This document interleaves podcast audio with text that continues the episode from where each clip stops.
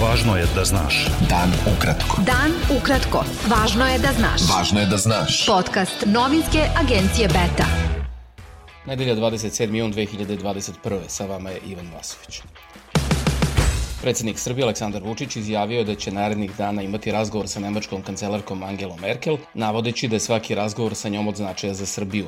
Razgovarat ćemo o svemu, naravno i o Kosovu, ali i regionalnoj saradnji i o ulozi Nemačke i Berlina. Hoće li to posle biti briselski proces ili berlinski? Rekao je Vučić novinarima nakon vojne vežbe na poligonu Pešter. Upitan o izjavi podpredsednika Skupštine Crne Gore Predraga Popovića da Vučić odlučuje o tome hoće li demokratski front rušiti vladu premijera Zdravka Krivo Okapića, predsednik je kazao da je očigledno da svako ko poželi da kaže nešto protiv Srbije postane mnogo važan.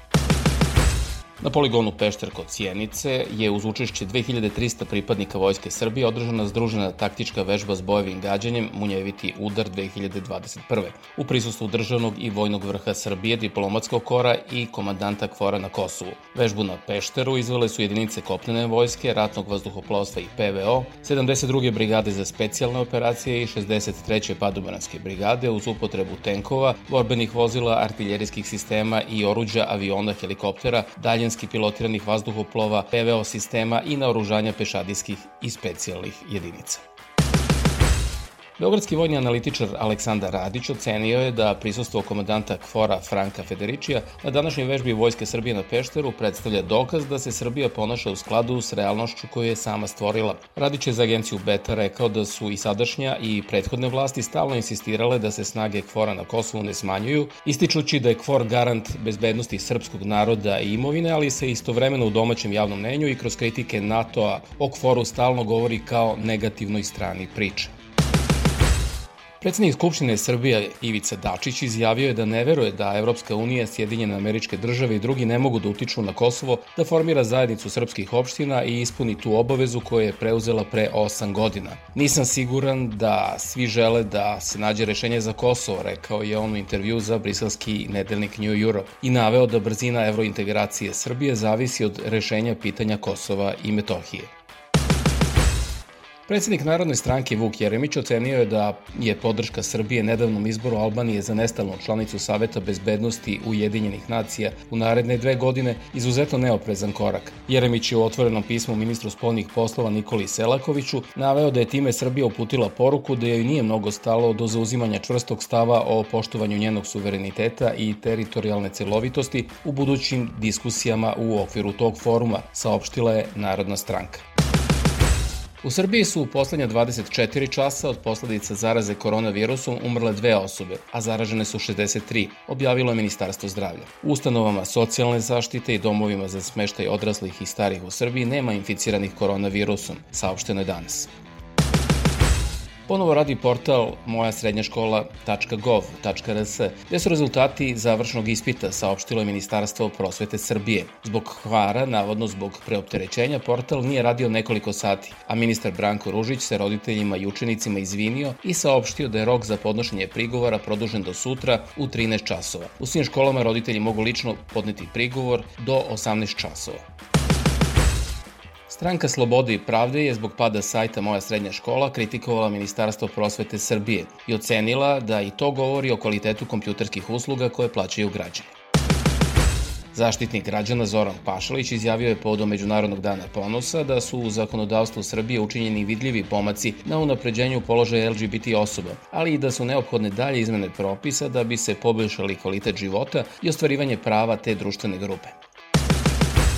Novine nazvane Nova biće na kioscima u Srbiji u sredu 30. juna, najavio je portal Nova RS. Te novine biće štampane u Hrvatskoj u Osijeku, odakle će biti distribuirane širom Srbije. Koštaće 29 dinara i izlaziti šest puta sedmično, od ponedeljka do subote na 32 strane. Beta. Dan ukratko. Pola miliona anti-covid kineskih vakcina Sinovac stiglo je u Skoplje, objavilo je Ministarstvo zdravlja Severne Makedonije. To je do sada najveća isporuka vakcina Severnoj Makedoniji iz Kine, a ministar zdravlja Venko Filipče je najavio da će se sa tim vakcinama naredne nedelje znatno ubrzati proces vakcinacije na teritoriji cele države. Premijer Izraela Naftali Bennett pozvao je mlade Izraelce da se vakcinišu pošto broj novozaraženih koronavirusom polako raste zbog širenja novog delta soja tog virusa. Ne želimo da nametnemo nikakve restrikcije na zabave na izlete niti išta slično, ali posebno zbog toga ukoliko ne želite restrikcije idite da se vakcinišete danas. Razgovarajte sa svojim roditeljima i vakcinišite se, poručio je Bennett omladini. Predsednik Češke Miloš Zeman izjavio je da sa Rusijom treba razgovarati da lideri Evropske unije ne smeju da se plaše tog dijaloga, jer ispada kao da imaju kompleks niže vrednosti. Američki predsednik Joseph Biden se nije bojao kontakata sa Rusijom, zašto bi se plašili lideri Evropske unije, rekao je Zeman. Francuska glasa u drugom krugu regionalnih izbora, dan posle prvog kruga obeleženog malim odzivom birača. Najviše glasova u prvom krugu, oko 26%, osvojila je desničarska stranka Republikanci, dok je na petom mestu vladajuća stranka predsednika Emanuela Makrona, Republika u pokretu. Malezija će na neodređeno vreme produžiti skoro potpunu blokadu koja je na snazi već mesec dana, jer broj dnevnih infekcija ne opada. Premijer Muhidin Jasina rekao je da zaključavanje neće biti ublaženo sve dok broj novih slučajeva zaraze ne opade na manje od 4000 dnevno, a stopa vakcinacija ne dostigne 10% stanovništva i smanji se broj bolesnika na intenzivnoj nezi. Bivši američki predsednik Donald Trump krenuo je u kampanju za parlamentarne izbore 2022. Nekoliko hiljada pristalica republikanske stranke okupilo se u subotu u Ohaju na prvom većem Trumpovom mitingu. Trump je na skupu ocenio da Sjedinjene države s predsednikom Josephom Bidenom idu ka propasti i ponovio da su izbori koje je izgubio novembra 2020. bili pokradeni. U stambenoj zgradi kod Majamija u Sjedinjenim državama koja se srušila i zapalila ove nedelje, po podacima objavljenim danas poginulo je pet osoba, a 156 je nestalo. Među nestalima ima državljana Kanade, Argentine, Urugvaja i Paragvaja. Bio to pregled vesti za nedelju 27. jun. Sa vama je bio Ivan Vasović. Budite sa nama i sutra. Prijatno. Pratite nas na portalu beta.rs i društvenim mrežama. Važno je da znaš. Dan ukratko. Podcast novinske agencije Beta.